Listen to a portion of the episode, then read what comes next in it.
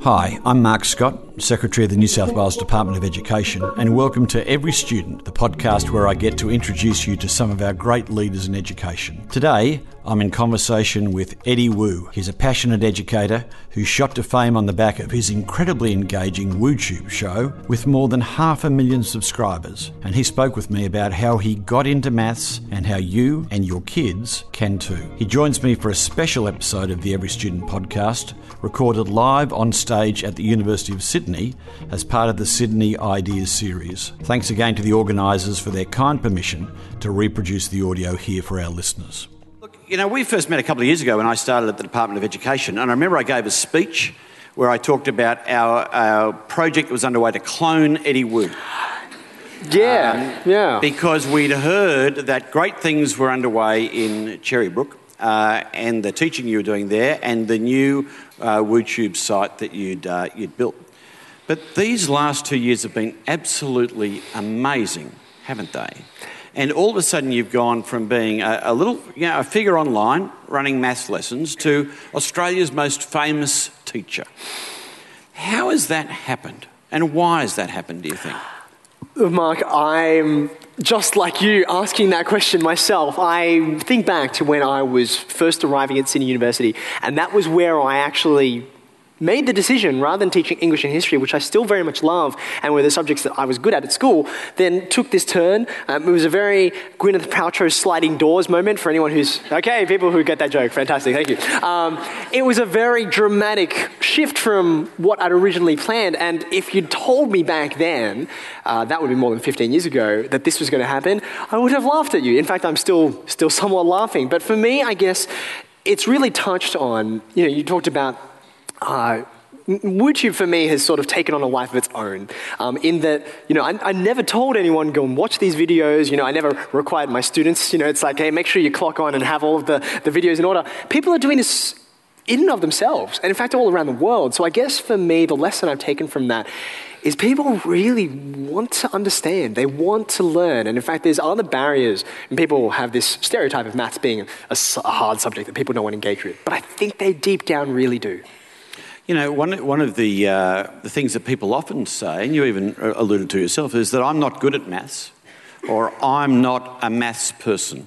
Do you believe that really people aren't good at maths and that they're not maths people or they just haven't uh, understood it in the right way?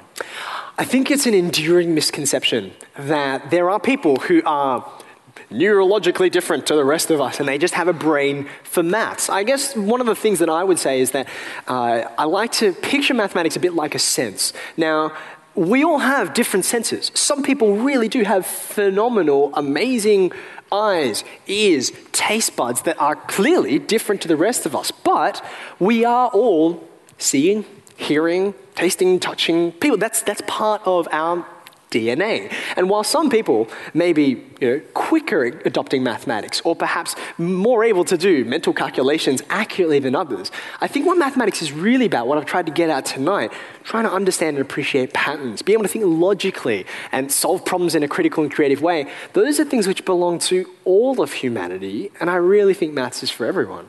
And, and was that a discovery you made yourself? Because, you know, you do tell the story about turning up here and on day one, thinking you were going to be a, an English teacher, drama teacher maybe, and all of a sudden you're teaching mathematics. So, you know, through high school, when you were a student, did you see yourself as a mathematician? Were you a maths geek? Did you really love it? Or did you come to love it and come to understand this? When I was at school, Mark, there was a clear division between those people who they were going to go all into mathematics and they would do, you know, they would do mathematics and physics and all the sciences, and uh, it almost seemed like a sort of you know, that pattern of study was a bit of a profile, and I did not fit into that profile at all. I did the highest level of English, four units of it, um, three units of history, two units of drama in my tiny little HSC drama class, and I didn't think of myself in those lines at all. And so it was very much a gradual journey. For me, that's actually one of the big reasons why when I go into my classes, and I hope this is something for, for all the students here, and not just the students, but for the parents who maybe feel like, well, this is just it's over for me. School was a long time ago.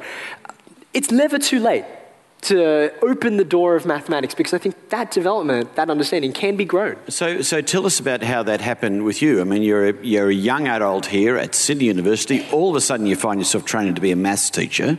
Can you remember moments in your journey where you thought, actually, I get this, and as I get this, I'm, I'm really loving this, and I want to share this with others?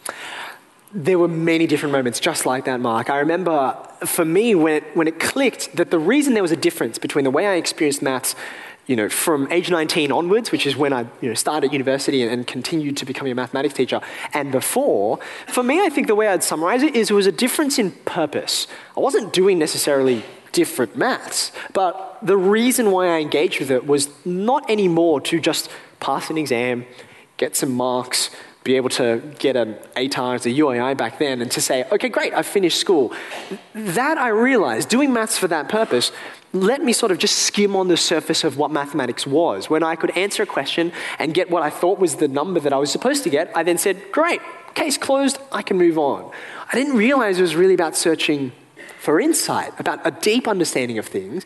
And when I got to university, I started to learn mathematics for a whole different purpose. It was to try and convey with an authentic reason why does this matter? And I realized I had to know mathematics in a much deeper way, and that's what changed things. One of the uh, really interesting early slides you had talked about how good mathematicians fail. Hmm. Um, whereas, you know, you talk about your school days, it's all about getting the answer right. You know, checking the back of the book, did I get it right? So, so tell us a little bit about how we learn from failing, because I think most of us would think at school it's all about getting it right and not failing.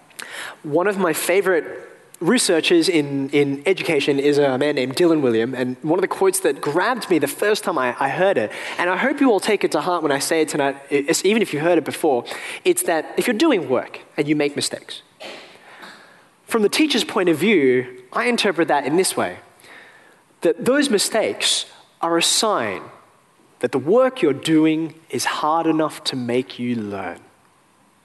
That your mistakes are an indicator, a signal to you. Yes, this work is challenging. That's why it's going to assist you in learning. If you could, I guess, by way of contrast, if you had a, a, worksheet or something like that and 50 questions on it and you just effortlessly got every single one right, that might feel good for a moment, like, yay, I have all the right answers. But you haven't learnt anything in completing that worksheet. You've made no progress. You've never challenged yourself to think, okay, I don't know how to encounter this problem. I'm going to need to seek help. I'm going to have to try a different approach. And, and, so, how important do you see it now, you know, for the educators in the room and for the parents of children in the room, that, that we need to actually teach them how to fail well and teach them how to find success uh, by having a journey through failure or real challenge, you know, getting it wrong, not understanding and, and, not being defeated by that. If there's one thing that uh, comes up so frequently when I talk to parents, and especially being a parent now, thinking about, you know, the obvious question is, how do I help my child in maths? And most parents come to me with sort of, you know, a panicked look in their eyes and I have to learn calculus. How do I do this? I can barely manage times tables. The key is not about the amount of mathematical knowledge that you have unless you have a huge amount and you're an engineer. And that's good for you, but for the rest of us mere mortals, in fact, a much more important thing is not the knowledge you transmit, but the mindset that you can instill. Um, one of the most heartbreaking things is that as a head of mathematics, I often have students come to me and say, year 10 or 11, and they want guidance on what level of maths should I take, which course should I select. And hundreds of times every year, I'll have people come to me say, I think I should choose this easier level of maths because I don't want to struggle. I don't want to struggle, so I want to take this level of maths. Now, I understand the intent behind that. It's a very natural response. But it's the complete opposite of the conclusion I draw. Struggle is where you learn. Where there is struggle, there is hope for discovery. And so I want to encourage the parents in the room to, when you see your kids racking their brains over homework, or you yourself look at those symbols on the page and it looks all like Greek to you. Sometimes it's literally Greek, in fact. Um, I want you to embrace that struggle. Your children will learn from you, whether it's just, oh, you know what? Don't worry, that's too hard. Go and do something else that you find more naturally easy leaning into that struggle and persisting in that, that's something that we get from our parents. Yeah, and, and I've also heard, uh, uh, you know, a great technique is to get the kids to teach you. So if you don't know it, I mean, I mean, one of the the real tests, if you really know something well, is whether you can explain it to someone else, mm-hmm. and to get your kids to kind of engage with you and try to explain to you what they've been learning is actually very powerful learning mm-hmm. for them as well. Um, uh, I've met your daughter. She's pretty smart. She's pretty cluey. She's, uh, she's smart. She's cluey. Um, the new improved version, I think. Um, but but um, you know we've got we've got an issue with girls and maths in this society. Mm. That uh, fewer girls are doing demanding maths and demanding science courses, and that whole conversation we had earlier about perhaps girls being more likely to think that they're not good mm. at maths. Um, what are your messages for the, uh, the girl mathematicians in the room, and how do we encourage more girls to really engage with mathematics in a strong way? Yeah, I think that for me, you know, as a teacher of 10 plus years, I've puzzled over this and also seeing my own daughter engaging with this. I've, I was quite amazed how early that began. It was not, you know, I, I deal with children from age 12 to 18, but at age seven or eight, I'm delighted that there are people in this room right now who are ages seven and eight and some even younger. That's where those positive mindsets really begin. And so it's never too early to start. I think one of the things that is um, amazing about girls, or maybe I should say it's disappointing about boys, is that girls are so much more quickly and deeply aware of their social surroundings. I mean, the typical boys in my classrooms, they'll put up their hand and I'll say, Johnny, that was wrong. And they'll be like, whatever, okay, don't even, don't even care, and move on, and they forget about it very quickly. But the girls, I think, are far more aware of how are people thinking of them. The boys just couldn't care less. And that is a superpower. That awareness that those girls have can sometimes be a bit of a, a counterintuitive challenge to them when they think, oh, you know, regardless of whether they are actually good mathematicians or not. Because when I teach mathematics extension two, the highest of level of mathematics, when I have girls in my class, they are routinely my best students. Highly methodical, very accurate, creative in the way that they approach problems and bring different perspectives into things. They're excellent. There is no physiological or neurological disadvantage that they have. But they often don't back themselves and question themselves a little more easily. That's a great strength to have when you want to think carefully about is this answer the right answer? I want to question that rather than just going full head in without being critical about it.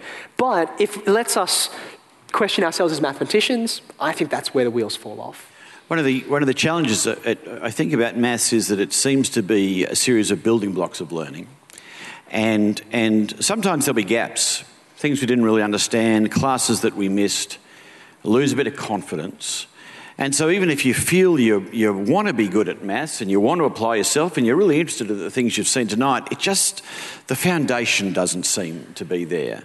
So, what advice for teachers and what advice for parents and even students here who just feel that that foundational knowledge uh, that they really need isn't there and that's what lets them down? Mm. It is very true, Mark, that mathematics, one of the things that's most beautiful about it is how wonderfully coherent all the knowledge and skills fit together. It's a little bit like um, my daughter loves Harry Potter, she's read all seven of the books a lot of times over and over and over again. And one of the things she constantly tells me about it that's great is that each of the individual characters, while you meet them quite separate to each other, the threads all wonderfully intermingle. And by the time you get to book seven, it just crashes together in this wonderful, you know, symphony of different moments that harmonize together and, and show the connections. And mathematics is just like that. However, the upshot of that is, if parts of those are missing, you're looking for. It's like, it, can you imagine reading Harry Potter and um, not having one of the crucial characters, just taking out all of the pages that had that character, and then by the time you get to the end, you'd be surprised, right? Like, what's going on? I'm a bit confused. The pieces have not come together and connected. So I think that for teachers, I would say, there is a reason why, in the Australian professional standards for teachers by which we measure ourselves, the first standard, the first way we know how we develop as teachers, is not know content and how to teach it. The first is know students and how they learn. Standard two is know the content and how to teach it. That has to come first, and I think unfortunately sometimes we let the tyranny of syllabus dot points that I have to get through and tick off on a register take over from what is our real work of helping students along the way. And, and just as, as an aside from that, I, I, was wondering what would have happened if you, if you hadn't changed your mind and become a maths teacher and you were an English teacher or a drama teacher? How does all this apply in your approach to teaching apply to subjects other than maths? One of the things which I think is quite funny actually is that uh, when I had a colleague of mine come and observe my class, because this happens routinely, we all observe each other to help us develop professionally. I had someone from a different key learning area, someone who's not mathematics, come and watch me. And at the end of the lesson, he said to me, You know, you teach mathematics like an English teacher, which I'd never really thought about because I don't spend much time in English classrooms. But simple lessons like the most basic rule of storytelling which is that every, almost every great story has three acts. There is a setup, there's a conflict, and then there's resolution. That animates every single lesson that I have. So I'd like to think that the three descriptions that I gave for mathematics do share a lot in common with every key learning area, just in a different flavor. Um, now, there, now, you know, you're the mathematicians, but there are three things I know about this room. I know it's more likely than not that people share a birthday, but we're not going to waste time by checking that out. The other thing I find really interesting is that if you're an identical twin, you sit in the front row. Yeah, that really uh, we've got a 100% that, strike rate I, on that. I wondered that's if there was something magic about that yeah. too. Of all the rows, they sit in the front row. The third thing is they have really great questions for you. And so I want to give the audience warning that in a minute or two, we're going to go to the audience so they can ask you uh, far tougher questions uh, than you've got from These have been the easy ones. You've got I, from me. I know you're the warm up. It's okay. Um, you know, one of the things you're doing with the Department of Education now, you're still teaching. You're still um, uh, WooTube is still big, but you're out there teaching our teachers and working with them, primary school teachers, high school teachers, um, um explaining to them uh, how you engage students and how they should reflect and approach on their teaching. Tell us about what you're learning from getting out and about with all the great teachers in New South Wales, and what are your messages for other teachers who want to get a bit of this woo magic uh, into their maths classrooms? This is a really hard question to answer, and the reason why is because I'm just spoiled for choice. What are the things that I'm learning? I'm learning new things everywhere I go. When I, head, when I headed to Griffith earlier this year, um, it just was a, an obvious fact out in the Riverina in southwest New South Wales that we don't have casual teachers. Do you know what casual teachers are? When, um, when I'm sick, the principal or the, the head teacher, admin, or the deputy principal will hire a casual teacher to take my place. In Griffith, and in many other regional centres like it, there are no casual teachers. When there's someone away, when Murad calls in sick, we just band together. We just have to take his classes. We have to split them up and work because that's just that's just the kind of guy Murad is. Yeah, we'll no, be, it's, we'll uh, be fine. He'll be okay. They'll be fine. They're good kids because Murad's taken them. I mean, that things like that. Things like um, when I went to uh, I've been all around the country, in fact, and when I went um, over to WA, um, seeing the transient population there that comes in for a mining boom and disappears just as quickly, and seeing the challenges of the teachers there trying to say, well, you know what, the longest any teacher has been in our school has been three, four years if we're lucky, and to, to try and develop a culture there of positive mindsets, of, of people being able to say, no matter where you are on the mathematics learning continuum, you can progress. Things like that are so hard when there's a revolving, revolving door of teachers there. But at the same time, while those things are challenging, I've been super encouraged. Um, I feel, I, I, want to declare right at, right out the front that I feel actually really awkward, especially when someone like Judy gives me a very, very kind introduction like I had before I got on here, because that introduction makes me sound like I'm very unusual and extraordinary. But if there's one thing I've learned from going and visiting I've spoken in front of about 35,000 people this year. It's that there are amazing teachers everywhere in classrooms around the country, and they just are doing their work quietly, uncelebrated for the sake of the children in their care. And that's been a huge encouragement to me. Yeah, they, just, they absolutely deserve a clap.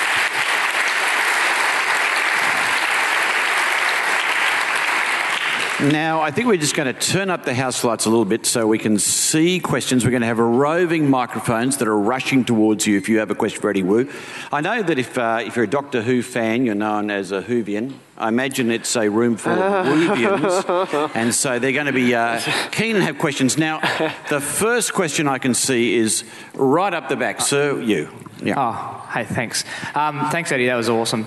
Um, I just wanted to come back to a point earlier about the sort of discrepancy between and between genders at university in STEM fields. Uh, you touched on sort of why that is, um, but I just want to know if you were sort of the state legislator for a day, Eddie, what would you do to change that? Yeah, wow. You weren't kidding that they said harder questions. Told you, right? I tried That's to warn you. I the tried first one, to warn right? You. Okay. Um, right out the gate, and I I'll admit that this will sound a lot like a cop out, but I actually think after many years, it's just reality, but I will move on from it.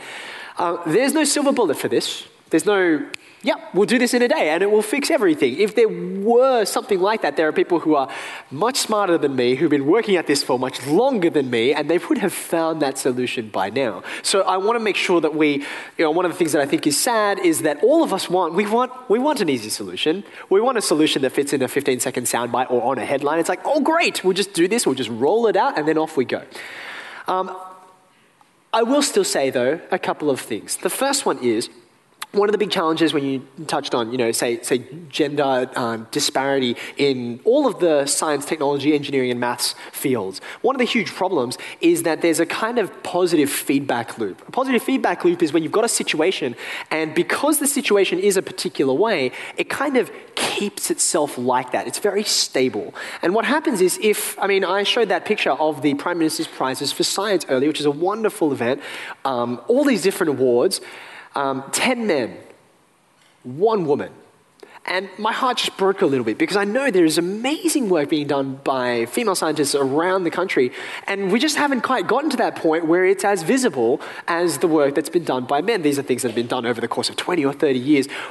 I've been really encouraged seeing that tide turn, but we need to keep at it. So I think things that, you know, draw out the great models and ambassadors and examples that we have, they are there. They do exist. We just need to tell their stories. the second thing that I would say, and this is the harder one and it takes a long time, is we have to shift culture.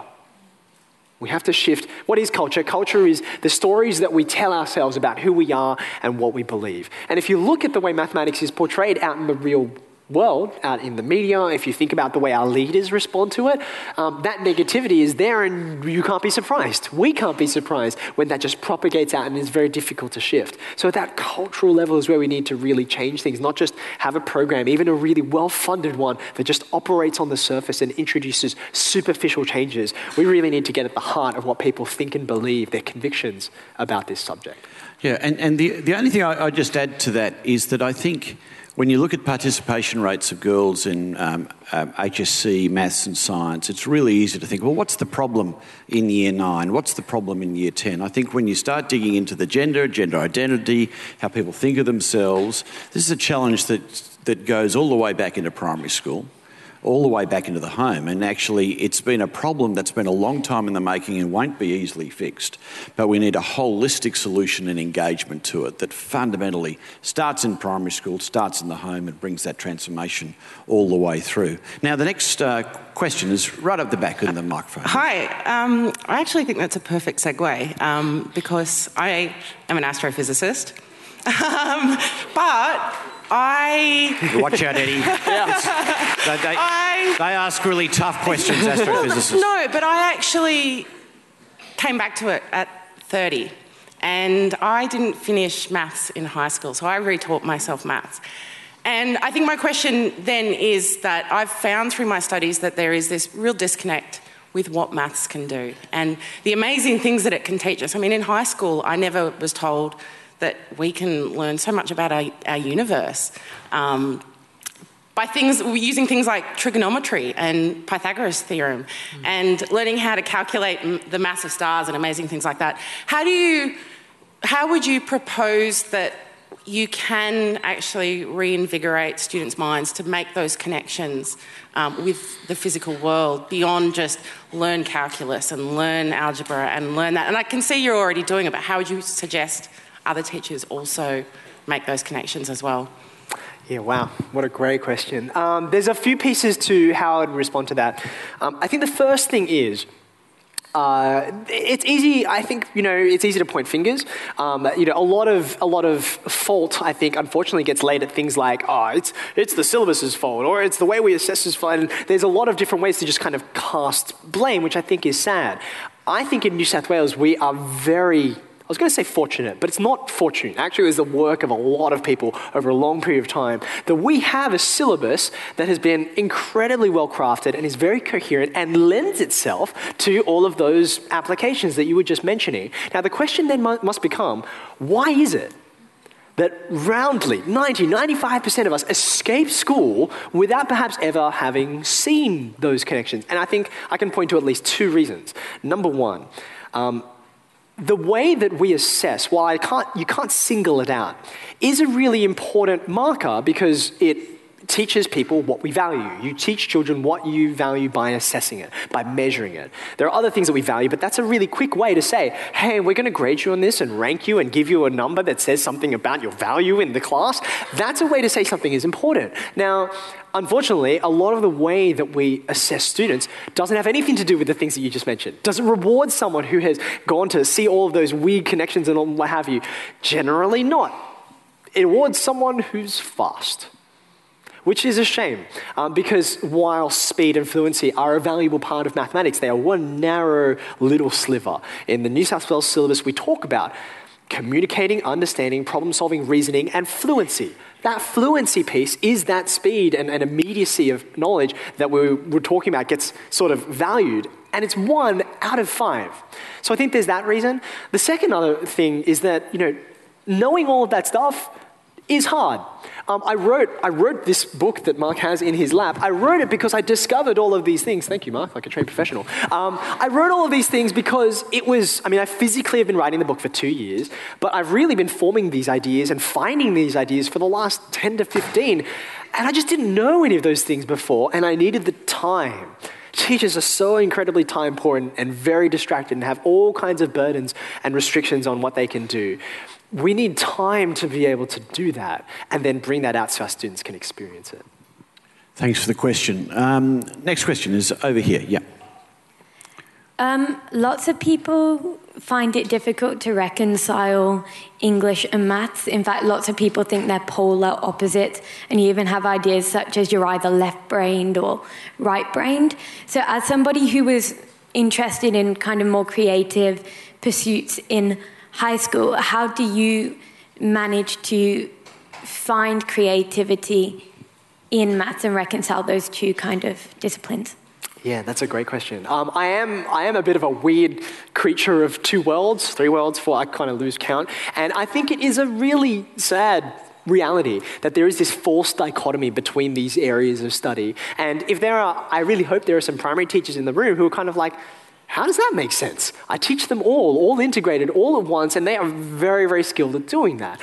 The reason why in high school we go to these specializations is because now we, we want to treasure depth. We want to get to that. And we don't want to, you know, make you the expert of every single thing because of how much knowledge we're just going to have to fit in your brain. But I think where that changes is where we just, in a collegiate way, make sure we are in the minds and hearts of our colleagues, learning from them. One of the best things about Cherrybrook Technology High School is not that it's just big, it's 2,000 students, and so therefore about 135 teachers. One of the best factors about it is that we have this enormous combined staff room. About 80 of our teachers fit in there. And so you have science and creative performing arts and technology and languages, and they're all there, all intermingling together. And so often I will hear my visual arts colleagues talking about something which I never knew about but is full of mathematics. In English, the number of patterns that, I mean, I was having one of my colleagues try and explain iambic pentameter to me, which is a way, there's a rhythm in which you can write your poetry. And that is completely, that rhythm is completely about the patterns of numbering the amount of syllables that you've got in creating something of great beauty. Mathematics in English, I already talked before about how many great stories and surprises in the narrative thread of mathematics that there are. For me, the most clear way to illustrate their unity is that they all live in one brain. And we understand them all as a unity. And so, if we can c- contain that together in the way we learn, I think that's the way to bring them together. Thanks for the question. Next one, down here. Hi, um, this question for, for both of you. Um, ah, you're on the spot now, Mark. Yeah, we'll see. yeah, sorry.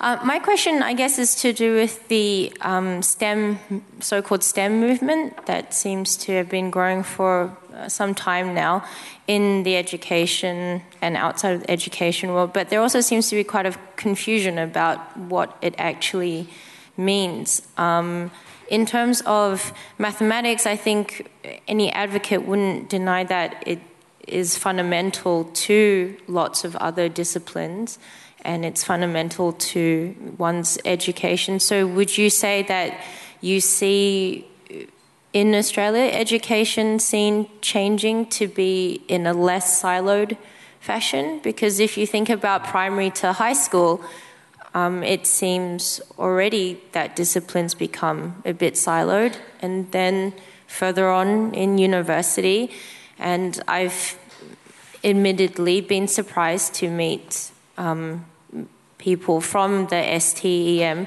disciplines who say, "Oh no, no, I'm, I'm not a mathematician. I'm an engineer." I'm like, "Well, but you use maths."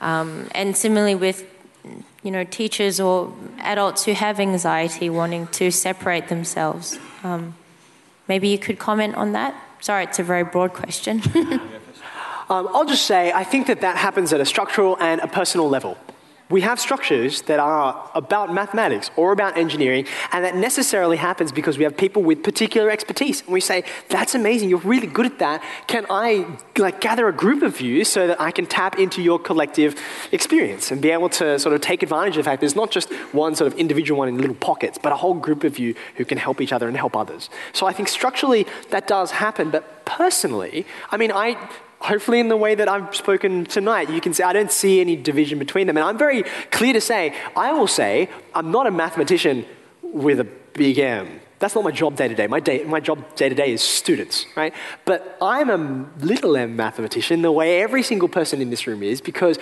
I look at patterns and I appreciate them around me and want to understand them. In fact, you might think, no, that's not me, but unfortunately, you have no choice. Human beings are pattern recognizing machines. We're so good at recognizing patterns, we even see patterns where they're not there every culture around the planet and throughout history has looked up at the stars, and we've created these things called constellations. Do you know what these constellations are? They are human beings finding patterns in randomness. We just can't help it. We're like, mm, kind of like a bear? Sure, why not? Right? we find patterns everywhere. The gambler's fallacy, um, paradoxes like some of the ones I mentioned today. We are all mathematicians in that sense. I think the way that we say, or we're not, or we are, has to be careful and nuanced. Time, just a few more questions before we're out of time. Yes, over here, ma'am. Hi there. Hi, I'm a banker and I'm mother of two girls, six and eight. And as their friends are seeing Taylor Swift, we're seeing Eddie Woo, and they will appreciate that one day. That's.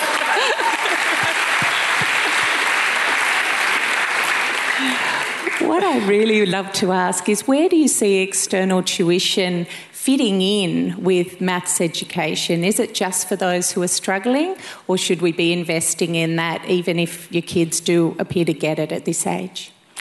Wow. Um, firstly, um, thanks. Uh, it's, it's, a huge, I'm um, sort of, uh, my, my family. Shake it off, Eddie. I'm no, not. Did you plant, were you, you planted her, didn't you? That is so uncool. I, um, thank you for coming. I hope you found this uh, enjoying and, and, enjoyable and enriching and something that will stay with you for the rest of your life. Um, when I talk, think about external tuition, um, again, just like before, this is a really complex question. There is tuition and then there is tuition. There is some which is enormously helpful to individual students to come in at a point of need and to say, you've, had, you've got gaps in your knowledge. I can identify that and then help you with those, and then you can get back on the horse and off you go. Fantastic. There are other kinds of tuition which are, frankly, um, just pumping out an industrial model of education, which um, parents who are very well intentioned and feel like they cannot do anything else, it's like, well, at least I can somewhat throw money at the problem, and at least they're, they're doing, they're spending more time on maths. Hopefully that will help. Um, maybe it does. Maybe it's making your child hate maths because they're doing it until 9 p.m. at night after a whole day that to me is heartbreaking. Uh, I think that students need to be very, very careful, and parents need to be very, very careful about how they experience mathematics because, yes, the time is a worthwhile investment. It's a practical subject. But if you're just churning through, often tragically learning things which actually are just machine processes, I have students come to me and they say, I can differentiate. I'm really good at that. I'm only 15 years old, but I can. Dif-. You don't need to know what differentiation is. But they come to me with this ability to turn a handle on this algorithm, this set of steps. Just like me, I don't know how to bake, but I can follow a recipe. I have no idea what baking powder does, or why 180 degrees Celsius is important, but I can follow steps. Now, that's okay for a cake because you can still eat it at the end, but that is fatal for mathematics because you don't know why you're doing any of the things you're doing. If that's what you are, you're not a mathematician, you are a machine. And that's not what we want our children to become. So, we have to be careful with external tuition. Great answer. I think one final question up here. Yeah. Hi, Eddie. Um, my name's William. Um, thanks for your passion for mathematics. Um, mathematics is very powerful, and um, I'm just wondering, what do you believe is like the most motivational aspect of mathematics for you? Because a lot of people, after they've finished high school, they've got their marks, they're finished. That's the end of math for them. But really, it's a lifelong skill.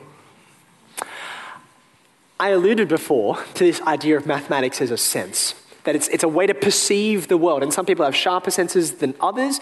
I mean, I was, I was born with really horrendous eyesight. I have, um, I, I have to check every time. I have one eye that's short sighted and one eye that's long sighted. And those young people in the room are like, kind of, whoa, that's cool, you can see everything. the older people in the room are like, no, no, it means he can see nothing. It's all, it's all a blur. Um, now, I've, I would never, you know, think, oh, I've always struggled with seeing. I guess I'm just not a seeing kind of person. Like, it's just not a, you know. But we say that about mathematics. That we struggle with maths, I'm just not, a, just not a maths person. Now, for me, the best part of mathematics is that it's like slipping a pair of glasses on. And the things which were blurry or even invisible before come into crisp focus and I can appreciate them and enjoy them and solve problems with them. Whereas before I was like, it's just kind of random and I don't know. Mathematics is powerful and beautiful and elegant because it allows us to see the world in a way we couldn't before. And thank you for listening to this episode of Every Student. Never miss an episode by subscribing on your podcast platform of choice or by heading to our website at education.nsw.gov.au slash every hyphen student podcast. Or if you know someone who is a remarkable innovative educator that we could all learn from, you can get in touch with us via Twitter at New South Wales Education, on Facebook, or email everystudentpodcast at det.nsw.edu.au. Thanks again, and I'll catch you next time.